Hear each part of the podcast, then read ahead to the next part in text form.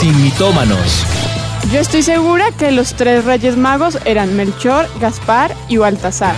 Pero pues claro, la Biblia dice, al que madruga, Dios lo ayuda. Yo una vez leí que decía, ayúdate que yo te ayudaré. Es hora de saber la verdad, sin mitómanos, con los pastores Juan Sebastián y Ana María Rodríguez. Sin mitómanos. Poner este mito central que fue más o menos las dudas que tenían todos y es, la Navidad es una fiesta pagana, por lo tanto, como cristianos no debemos celebrarla. Eso es más o menos lo que la gente dice que no hoy se el mito debe. está bien fuerte. Eh, pues nos hace dudar y cuestionarnos sobre una de las tradiciones más arraigadas, sobre todo en la cultura occidental, ¿no? Sí. Y en el, en el contexto latinoamericano también es muy fuerte. Bueno, pero lo cierto es que eh, podemos ir a la raíz de la palabra y vamos de una vez a entrar en materia. La palabra Navidad viene del latín na- eh, nativitas. De hecho, creo que la mejor traducción eh, la tienen los portugueses, que es natividad. Sí. Y esa quiere decir nacimiento y durante los días navideños eh, tiene el propósito de recordar que Dios vino a este mundo y nació como un bebé. De hecho, la historia bíblica eh, que se narra en Mateo 1 y en Lucas 2, eh, vemos que Jesús no era un bebé común y corriente, él era Dios, en este caso la segunda persona la Trinidad, eh, el Hijo de Dios encarnado y venía con una misión específica, salvarnos a nosotros de nuestros pecados. Según la, la Real Academia de la Lengua Española, va a definir la Navidad como festividad anual en la que se conmemora el nacimiento de Jesucristo, debido a que el cristianismo declaró el 25 de diciembre como el día en que Jesús nació en un pesebre por medio de una virgen.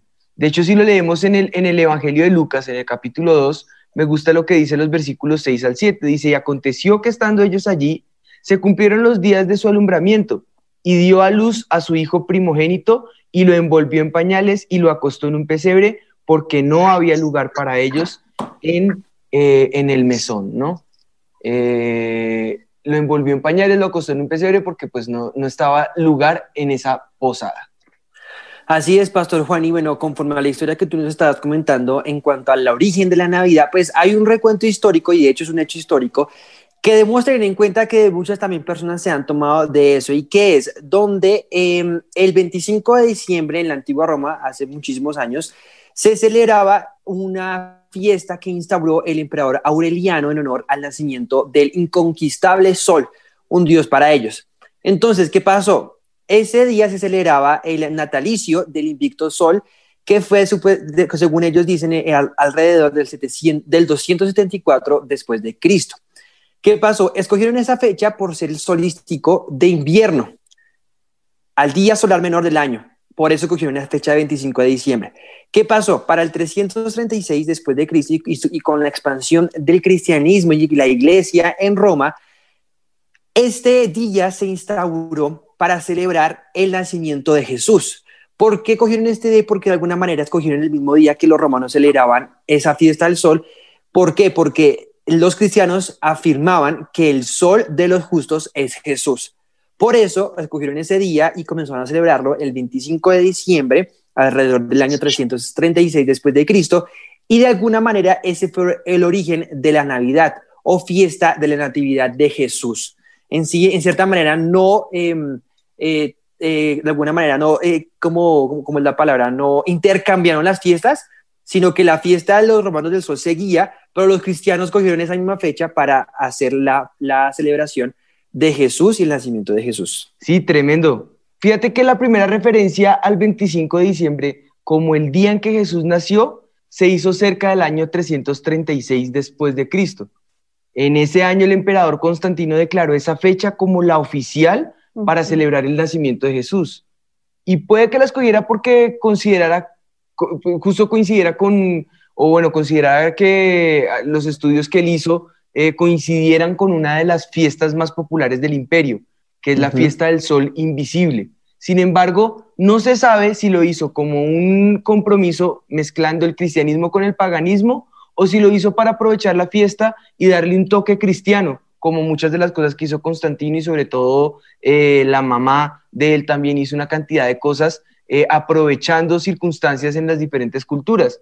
Aunque el origen de la celebración parece que está un poco mezclado con el paganismo, lo cierto es que para los cristianos en la historia se ha conmemorado y se ha celebrado desde entonces el 25 de diciembre como ese día en que Jesús nació, añadiendo la lectura de las porciones bíblicas y cantos que van relacionados con todo este tema eh, majestuoso de lo que es la natividad.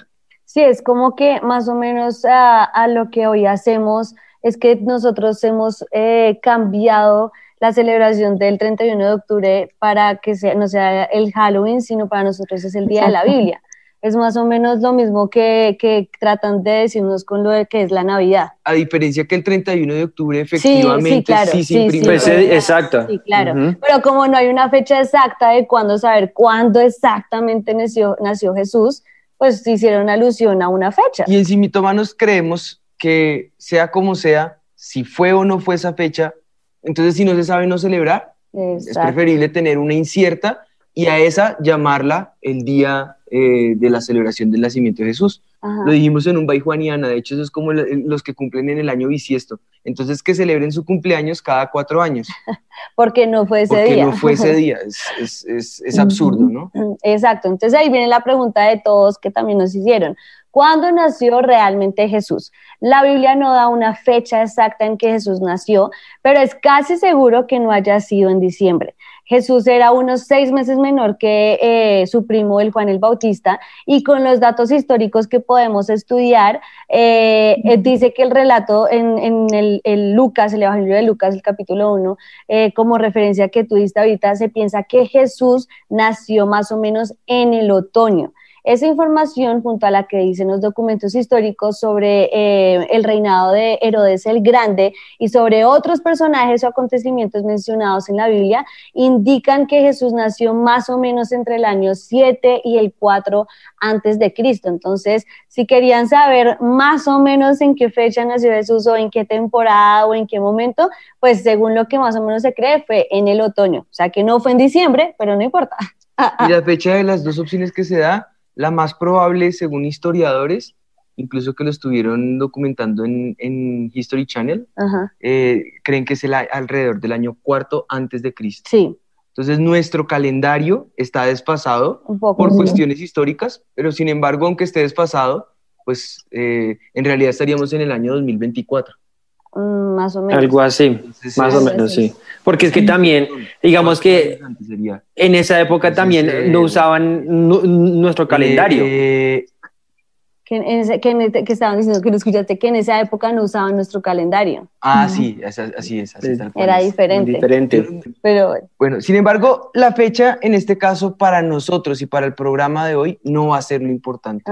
Lo que en realidad importa es que gracias a su nacimiento, a su muerte y a su resurrección, tú y yo tenemos salvación, tenemos el perdón de nuestros pecados y tenemos lo que llamamos esa bendita esperanza. Las festividades navideñas eh, deben eh, reflejar ese gozo y ese agradecimiento ante esos regalos maravillosos que hemos recibido por medio de Jesús.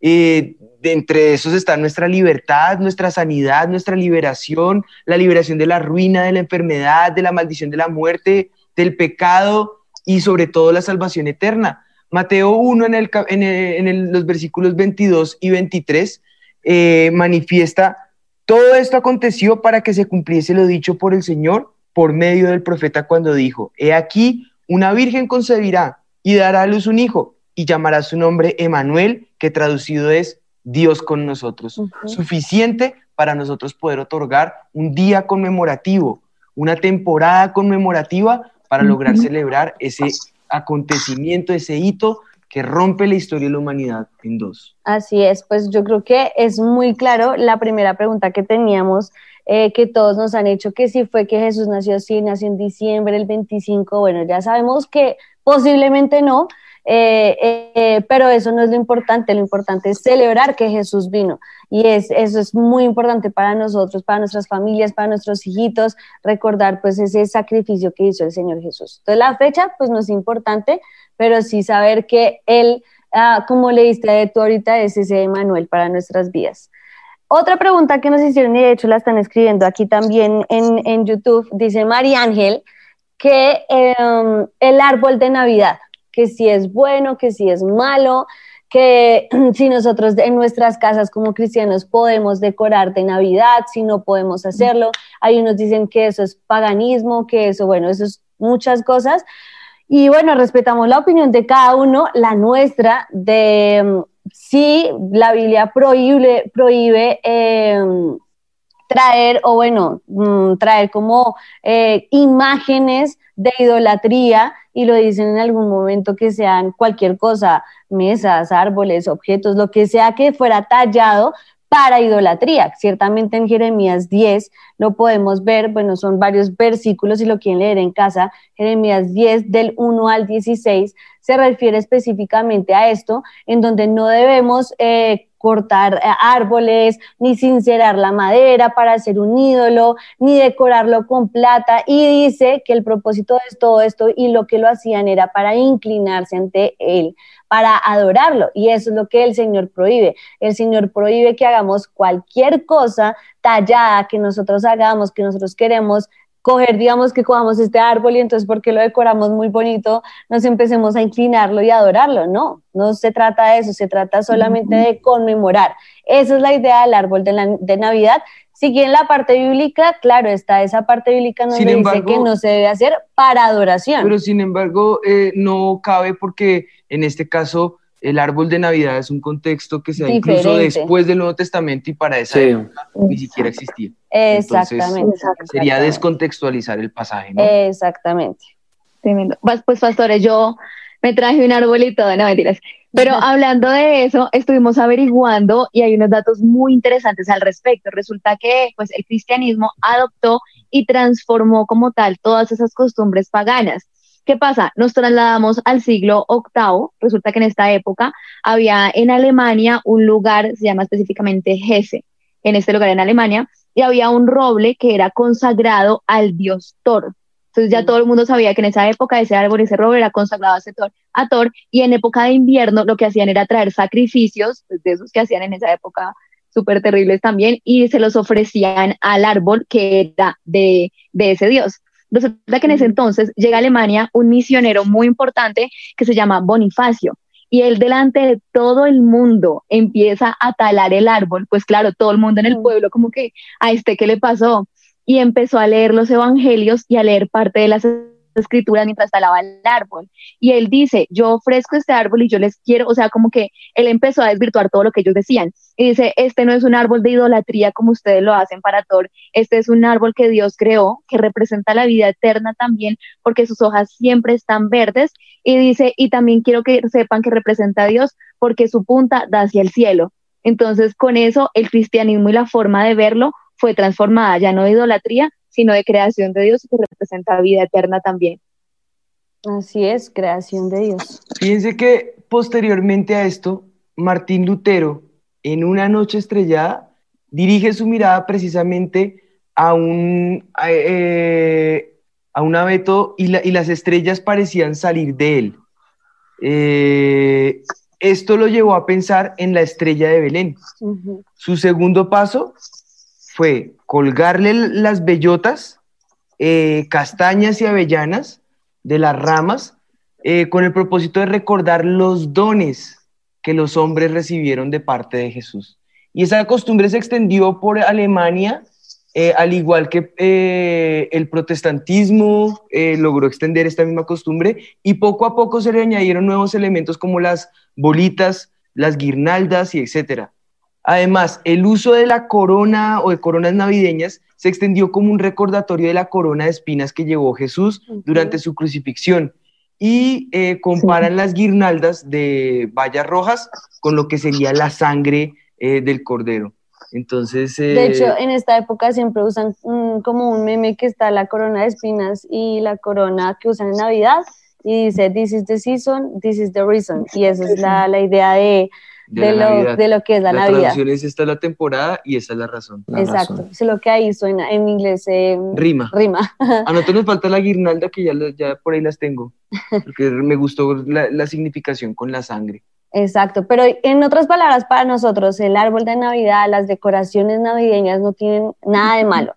No pecamos en ninguna manera en armarlas. Bueno, Ni ponerlas siempre sí. y cuando. siempre y cuando vayan enfocadas a todo lo que vaya a realzar eh, al Señor Jesús y el nombre del Señor Jesús. Nada como Papá Noel, Santa Claus, San Nicolás, ni nada de eso que de pronto eh, lo- lo- l- algunos lo, lo tengan en, en sus costumbres y todo, para nosotros no, porque eso es parte de una mentira. Y una mentira no es lo que vamos a conmemorar, ni queremos generar confusión en nuestros hijitos, que al fin y al cabo todo esto no lo hace más que todo es por los niños. Exacto, sí, toda esta recordación, y para uno, baby, uno se emociona mucho haciendo que el arbolito, que poniendo las Sino que cosas me, de me la acordaba casa. que, que el propósito en, en Éxodo, por ejemplo, cuando, y en. Deuteronomio, cuando el Señor hace todas estas fiestas, le dice, y lo harás y lo recordarás por generaciones. Y cuando ellos te pregunten por qué hacen esto, ahí está el propósito. Y les va a decir, porque con brazo fuerte y con mano extendida el Señor lo sacó eh, de esclavitud. Entonces uno, todo lo que uno hace, lo hace por conmemoración al Señor, pero también lo hace por recordación para los hijos, porque ellos son los que están Exacto. aprendiendo de todo lo que hay en nuestro alrededor y sabrán en todo lo que hacemos cuál es nuestro propósito de vida, cuál es nuestra identidad, qué cosas nos representan y qué, con qué cosas nosotros conmemoramos el nombre del Señor. Y eso dará importancia también en su corazón y dará el valor que el Señor Jesús merece en el corazón de nuestros hijitos. Sí, de hecho lo dijimos en el Instagram Live eh, by Juaniana que, que cuando el- no, estábamos decorando el arbolito con las niñas, no, dijo, mami, qué emoción, ya casi celebramos el cumpleaños de Jesús. Y es que para ellas en los cumpleaños es una época muy importante y asimismo, eh, pues lo es para, para, para nosotros. Y lo que tú dices me encanta porque cuando se le, eh, armamos el arbolito, decoramos de Navidad, ellas tienen claro por qué lo hacemos. Es una temporada de alegría, de celebración, pero es una temporada para recordarle a nuestros hijos y para todos en general lo que Jesús hizo por nosotros, lo que eh, está en Lucas, que hoy estamos utilizando el Evangelio de Lucas para, para hablar sobre la que es el que Navidad. habla del- Sí. de la etapa de infancia de Jesús. En el capítulo 12, el versículo 11 dice que os ha nacido hoy en la ciudad de David un Salvador que es Cristo el Señor. Y ese es el verdadero sentido, celebrar que Cristo el Salvador vino a nosotros. Así que teniendo en claro que el árbol y las decoraciones navideñas que giran en torno a Jesús no tienen nada de malo, pues entonces hablaremos ahora un poco acerca del pesebre, porque son muchas las preguntas que nos hacen alrededor de si es idolatría, si debemos armarlo, si se debe hacer o no. Y en concreto la respuesta es que no tiene nada de malo el nacimiento. Eh, hay unos que tienen eh, contexto religioso, contexto idolátrico Sí. y bueno, todo ese tipo de cosas con figuras talladas de adoración y ya incluso tienen, incluyen en la parte de las velas y cosas que nosotros como hijos de Dios pues no celebramos, pero, eh, o como creyentes, eh, como cristianos no celebramos. Pero eh, sí podemos hacer una representación del nacimiento de Jesús en el pesebre, no un altar en el que adoramos a un ídolo, para entender un poquito más y como contextualizarlos un poquito más, eh, me gustaría que escucháramos entonces lo que Andresito nos tiene eh, de dato curioso al respecto. Pues Pastor Juan, y sí, así es. Bueno, la representación del pesebre realmente viene de un hombre que eh, fue muy, eh, y, eh, de hecho fue el exponente más importante de toda y durante toda la Edad Media, que fue San Francisco de Asís. Entonces, ¿qué pasó con ese hombre que nos monje, que era alguien muy respetado durante toda la época, durante toda la iglesia, por su teología y por su pensamiento? Él en uno de sus viajes fue a Belén, realmente en el año de 1220. Entonces, ¿qué pasó con, San Francisco de Asís? Pues él quedó muy asombrado por la forma donde, cómo celebraban la Navidad en la ciudad y cómo realmente podían tener esa vivencia y esa firmeza increíble de la representación del nacimiento de Jesús. Entonces, ¿qué pasó? Al ver ese reconocimiento y ver cómo en Belén se celebraba tan impresionantemente la Navidad y cuando Jesús nació, pues realmente en Italia, cuando ya volvió del viaje, en Italia, el 24 de diciembre, específicamente dicen que en el año de 1223, él hizo la primera representación del nacimiento de Jesús. Y ese era su, su sentido, el día de Navidad, representar cómo fue ese momento, cómo fue cuando la estrella se puso sobre el pesebre y ahí es donde comenzó a colocar, pues, con la representación, eh, un pesebre con heno fresco debajo de un altar, junto con unos animales, como bien lo dice el relato bíblico, con animales y con la representación del, de Jesús en el, en el pesebre. ¿Qué pasó años ante, eh, posteriores y qué pasó con la representación del pesebre. Pues tristemente, poco a poco y con los siglos se comenzó a añadir más cosas. En primero se comenzó a añadir el símbolo, que es algo pues muy representativo y muy bíblico además, pero posteriormente se comenzó a agregar los ángeles, tomándolo a la porción cuando los ángeles em, dieron el mensaje a los pastores. Entonces comenzaron a poner los ángeles, comenzaron a poner otros tipos de, de, de, animales. Entonces lo que pasó fue lo que comenzaron a venerarlo y a adorarlo, ese pesebre, y no realmente darle ese sentido simbólico de el nacimiento de Jesús, como recordar cómo fue ese momento. A raíz de eso, pues comenzaron a, esa tradición comenzó a expandirse por toda Europa y finalmente pues llegó esa tradición por los españoles a toda, a toda Latinoamérica y también el caso de Norteamérica, los diferentes países que no hablan español, pues llegó con los colonizadores que llevaron esta, esta tradición ya como algo más como de veneración, de adoración y no como una recordación de lo que Jesús cuando Jesús nació con María y José, y en este caso con los, con los, em, con los presentes que llevaron los, eh, los, los, magos. Entonces, pues en ese momento se da como ese inicio, y esa es la breve historia, por supuesto, de cómo fue esa representación del pesebre el momento en que nació Jesús. Y pastores Juan y Anita, aquí en redes empezamos a ver que otra de las preguntas también frecuentes es en cuanto a los villancicos si se pueden o no cantar, si está bien, si está mal. Bueno, estuvimos haciendo una investigación que nos trae varios datos en cuanto al inicio, el origen de los villancicos. Estos surgen específicamente en la época del Renacimiento. Resulta que en esta época, a través de canciones, ellos lo que hacían era de forma popular manifestar sentimientos, le cantaban a la familia, le cantaban al amor y aún también se entraban en la categoría de, los cancioneros de los palacios. Esto era, esto era para ellos los villancicos, cantaban de todos los temas. ¿Qué pasa con el tiempo? Pues que con el tiempo fueron adoptados también para la Navidad, así como cantaban para el amor, para la familia, para tantos temas, dijeron, vamos a cantar con villancicos para el nacimiento de Jesucristo y queremos honrarlo a Él y a través de estos cantos populares queremos hablar de su nacimiento y pues honrarlo. Entonces, este es como el inicio del término villancicos y lo que representa en su contexto en la historia. Pues sí, yo pienso que al igual que, los villancicos, el nacimiento, eh, eh, la conmemoración del, pesebre, causan en, los, en, nosotros y, en los niños también lo que hacen las ilustraciones. No sé si ustedes han visto las Biblias ilustradas para niños. Mm. Eh, hay algunas que tienen un contexto muy religioso, pero hay mm. otras que son los dibujitos que les ayudan a ellos a hacerse la idea de lo que está pasando. Ese yo creo que es el propósito con el nacimiento. Por ejemplo, si ustedes miran, este es, este es nuestro nacimiento, lo acabé de traer hace un ratico, y, y simplemente es la recordación de, del nacimiento de Jesús, de la llegada de Jesús como el Salvador del mundo, y es pequeño, no tiene ningún contexto de idolatría, si ustedes lo ven, eh, son figuras muy para niños, eh, y simplemente es para recordarles a ellos y contarles la historia eh, que se relata en los evangelios, ¿no? y, y, es de hecho interesante lo que nos contaban antes y Tatis, eh, es decir, que no tiene nada de malo, pues muchos de ellos lo que hacen es exaltar precisamente el nacimiento de Jesús y lo que hacen es recordarnos por medio de la tradición oral lo que es la importancia de enseñar a nuestros hijos la obra redentora de nuestro Señor Jesús en la cruz eh, y recordar quién es Dios para nosotros, como pasaba precisamente en Deuteronomio. Deuteronomio en el capítulo 6, ahí lo cerré acá. Deuteronomio en el capítulo 6, acá ya estoy llegando, en el versículo 7, eh, dice, y eh, estas palabras que yo te mando hoy estarán sobre tu corazón las repetirás a tus hijos y hablarás de ellas estando en casa, andando por el camino y al acostarte y cuando te levantes. Las atarás como una señal en tu mente y estarán como frontales entre tus ojos y las escribirás en los postes de tu casa y en tus puertas. Es la manera de nosotros generar recordación. Y si bien la Biblia no menciona la palabra Navidad explícitamente, sí relata en detalle el nacimiento de Jesús.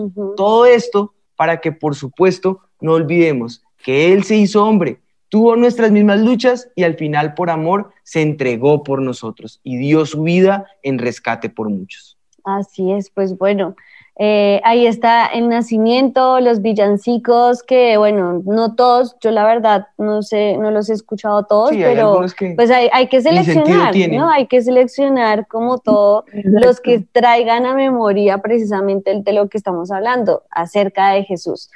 Eh, otra pregunta que tenían mucho es acerca de las novenas y me di cuenta que esto es como muy nuestro, ¿no?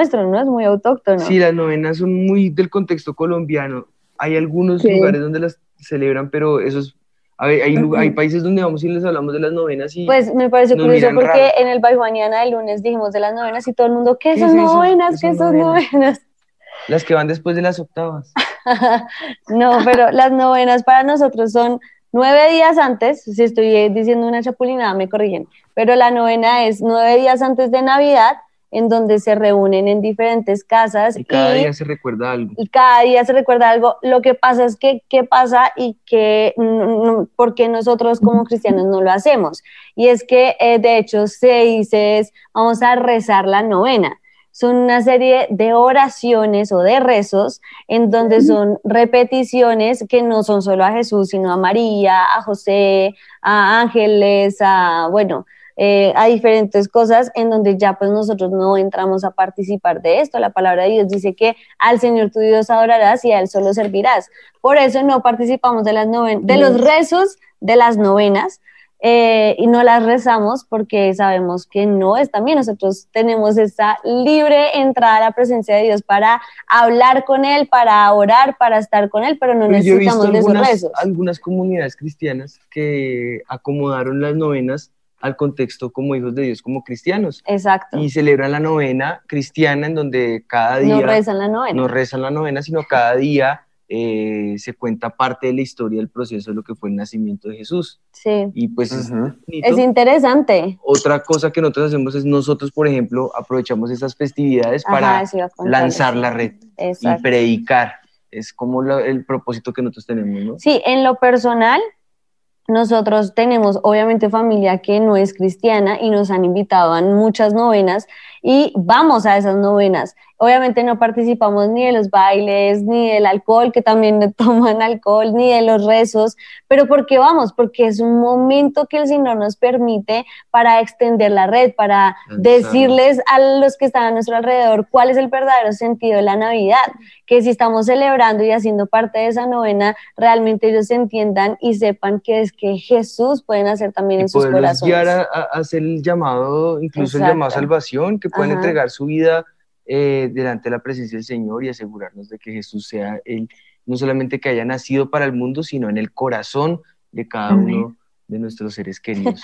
Me gusta que dice aquí Lala en YouTube, las novenas es excusa para comer buñuelos. Para comer rico. para Engordar. comer. Para es para comer. engordar. No, por Cuando favor. llega uno a enero, dice, "Lle- pasó diciembre con su alegría y queda uno como un- una. Pero bueno, sea cual sea la excusa por la que vayan a las novenas, no participan de lo que está mal, pero pues sí, eh, aprovechenlo para que sea un momento para celebrar con su familia y sobre todo para enseñarles acerca de Jesús. Nunca desaprovechen un momento para compartir del Señor. Eh, esa era como la última pregunta que teníamos importante. Están hablando aquí también, Oscar está escribiendo que si la pólvora es mala. Bueno, pues o sea, la pólvora no vamos a irnos al contexto de si es bueno o malo eh, históricamente hablando o religiosamente hablando, simplemente recomendamos que no, No, pues la es buena utilicen. porque es un, discu- un descubrimiento eh, que de hecho es, es- es químico y pues no, y buenísimo hasta el descubrimiento. bonito y todo. Pero todo lo bueno y lo bonito yo lo puedo convertir en desastroso Claro. y malo si no le doy el debido cuidado. Y en nuestro contexto latinoamericano, alrededor de eso hay eh, tragos, hay cantidad de cosas y lo que hay es riesgos de muerte. Claro. Así que por Dios, la pólvora en medio nuestro ya está comprobado que a los animales los espanta, les causa muerte, la, No, y qué cantidad muerte de a los siempre niños accidentes que salen quemados y todos. Sí, y Las, cifras, ¿no? Nomás las cifras Sí. ahorita. Entonces, Ya. pues no jueguen con su usar- vida. Sí, no. Ya en, lo- Los en que, lo que- saben en hacerlo, estos deben 10 usarlo. días de diciembre llevan más de 75 personas quemadas, ¿no? Solamente Sí. 10 días y ya 75 quemados, Dios santo. Terrible. Por eso les recomendamos, no usen pólvora, no hay necesidad, no hace falta. Más bien cuiden su vida y la de su familia, así que... El niño le preguntó al papá, papá, papá, ¿qué es pirómano? Y este chino cansón. Estaba quemando.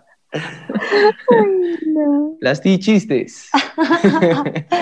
Bueno, por recomendación, no utilicen pólvora. Y tú menos. Sí, así es. No, yo no. Yo sí quemaría toda la casa. Están acá, Bueno, Está- te- Espérate. están aquí eh, haciendo una pregunta. Está escribiendo, dice, hola pastores, soy, eh, te- eh, está escribiendo, bueno, desde el YouTube, seguramente la mamá. Dice, tengo ocho años y tengo una pregunta, o sea, es un niño que está preguntando y dice, ¿es bueno el muñeco de nieve o no? pues eh, el snowman tiene un contexto mágico, que es la parte que no, Sí, no es tan, no es tan buena en algunos lugares. Por ejemplo, Frozen se encargó de Ah, agarrar al pues muñeco de bueno. nieve y hacer de él un amigo imaginario. Pero antes de Frozen ya existía el snowman. Sí. Y, y ese es más No, el contexto. por favor, no, No. me hagas la imagen del snowman. No, ese es más el el contexto en Norteamérica donde hay nieve. Eh, Exacto, de porque es nieve, nieve. en nuestro país Exacto. es absurdo como las canciones- neva. Eh, es como las pero, canciones de pero el- Navidad. el contexto es bueno y el contexto es simplemente tomar la nieve y armar el muñequito de nieve y ya es parte del- de la decoración que tiene Navidad entonces pues pues es como la parte eh, benéfica Cultural. asunto, ¿no? Sí. Sí. ¿Qué decían que los interrumpí, perdón? No, que Ah, lo de no. la nieve. Todos Y cuando acá. tú dijeras, con el snowman preciso. Sino que digamos, por ejemplo, sí, digamos, eh, Yo, es yo tengo a porque Jesús en mi corazón. Ay. es súper porque la, el contexto, digamos, digamos en Argentina o en Australia, la Navidad es caliente. Entonces, cantar canciones como los gringos que eh, White Christmas, pues porque la, la Navidad va a ser blanca si no, no- no entendemos el por qué. calor. Es- Y en Estados Unidos ves la nieve, entonces digamos por eso algunas Es- cosas culturales, como dice el pastor Juan, y no las entendemos porque Pero lo bueno, nosotros podemos, ahí. nosotros podemos hacer el cocomán. Un poco más tropical. un poco más tropical, sí. Pues igual, bueno, sería investigar el, el hecho del snowman, pero pues, No, o pero es igual, es- igual, por es ejemplo, la palabra coco tiene doble significado, sobre todo para la generación anterior, acá en Colombia, porque el coco le decían al colegio para aterrar. Y ahí viene el coco y de eso hicieron un tema ahí alrededor, pero el coco en realidad, ¿qué es? Pues es una fruta. Igual pasa con el snowman, yo lo puedo tener como el muñeco de nieve que armo en la entrada de la puerta de mi casa si nevó, o ya como Sí. el amiguito imaginario al que le pongo nariz, boca y cosas y pues, pues pasa igual que con, con, con, con las ilustraciones que nosotros podemos hacer con el pesebre o la idolatría que yo puedo generar alrededor del pesebre, ¿no? Ujú. Así es. Sí. Pastor, por aquí- pregunta. Por aquí Andrés Garzón dice, como cristianos podemos asistir y participar de las novenas si nos llegan a invitar. Ah, bueno, eso sí lo respondimos ahorita que de hecho nosotros hemos participado en novenas. Eh, por eso les decimos, a donde quiera que vayan, sean luz Pero y sean participar, sal. no, hemos asistido a las novenas, Sí. claro, no participamos en el contexto pagano eh, que hay como lo de No, la la rumba y el alcohol, ni en el contexto eh, De rezar la de novena. rezo de la novena porque pues no se acomoda a nuestro contexto cristiano. Eh, Pero asistimos- lanzamos la red y de asistimos para no siempre- ser escéptico- eh, apáticos con nuestros familiares y, y ser, eh, entrar como mantequilla con ellos. Y de hecho siempre nos dan un momento y un lugar Para que para, hable. para que podamos hablar y siempre Mm. lanzamos la red a nuestras familias. Entonces, pues, eh, asistan eh, y sean eh, esos agentes e instrumentos del Señor para llevar la gran comisión, sean la sul, luz, ¿vio? ¡Ah! Sean luz y sal a su alrededor. Nunca pierdan la Ay, luz y nunca pierdan la sal. Siempre eso es lo más importante que vayan y hagan lo que hagan, sean testimonio para los demás. A veces hablamos más con nuestro ejemplo que con las simples palabras. Entonces, pues esa sería como la Así respuesta. es. Por acá estás diciendo eh, Mal- eh, Orquídea Maldonado. Jesucristo bailó en las bodas de Caná. O sea, no fue tan austero. Y como saben que bailó, si nunca dice que bailó, Repartió vino. pero, pero no, no bailó. Pues en las, en las fiestas culturalmente lo hacía. Bueno, Pero el punto es, nunca le podemos poner a la Biblia lo que la Biblia no dice. El texto Dice. por sí solo habla. Exacto. Eh, teniendo en cuenta todo lo que ya hemos mencionado, podemos decir entonces que este mito ha quedado desvirtuado. La Navidad no es una fiesta pagana. Por lo tanto, como cristianos, no solamente podemos, sino tenemos que celebrarla. Pues si bien muchas de sus costumbres tuvieron orígenes en el paganismo, es una excelente oportunidad para hablar a otros de Jesús, demostrar la veracidad de su vida, de su obra. Eh, pues tal fue su influencia que Navidad es una fiesta global y lleva celebrándose por siglos en nuestro contexto cristiano y en los demás contextos. Además, eh, que por supuesto, testificar eh, de lo que Él ha hecho en nuestras vidas será un propósito principal allí, así como reafirmar su papel como nuestro Señor, como nuestro Salvador, invitando a que otros le conozcan, le sigan, le reciban y le acepten en su corazón. Dice eh, el Evangelio de Juan en el, en el capítulo 1, y el verbo se hizo carne, habitó entre nosotros, vimos su gloria, gloria como la del unigénito del Padre, lleno de gracia y de verdad. Que esa gracia y esa verdad y ese verbo que se hizo carne hoy se haga realidad en la familia de aquellos que eh, de nuestros seres queridos que aún no conocen del Señor. Así es, pues estas eh, tradiciones unen a la familia, son bonitas y eh, son agradables para todos, pero el verdadero sentido de la Navidad siempre va a ser Jesús eh, y ese es el centro. Cuando nosotros nos reunimos para celebrar la, la, Navidad, siempre le recordamos a nuestra familia, a nuestros hijitos, cuál es ese sentido.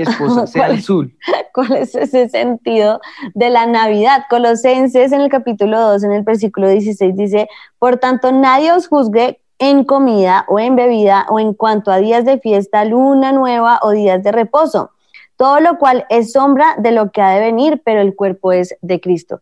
Entonces, o sea, sea lo que hagamos en otro pasaje, dice que si comemos, que si dejamos de comer, que sea lo que sea que hagamos, lo hagamos para el Señor. Si en nuestro corazón celebramos y ponemos el arbolito y decoramos nuestra casa y nos ponemos sacos navideños y celebramos la Navidad y cantamos villancicos que se puedan cantar, todo lo hacemos para Jesús, pues ese es el sentido de la Navidad, recordar y darle gracias al Señor, gracias a Jesús que vino y se entregó por nosotros.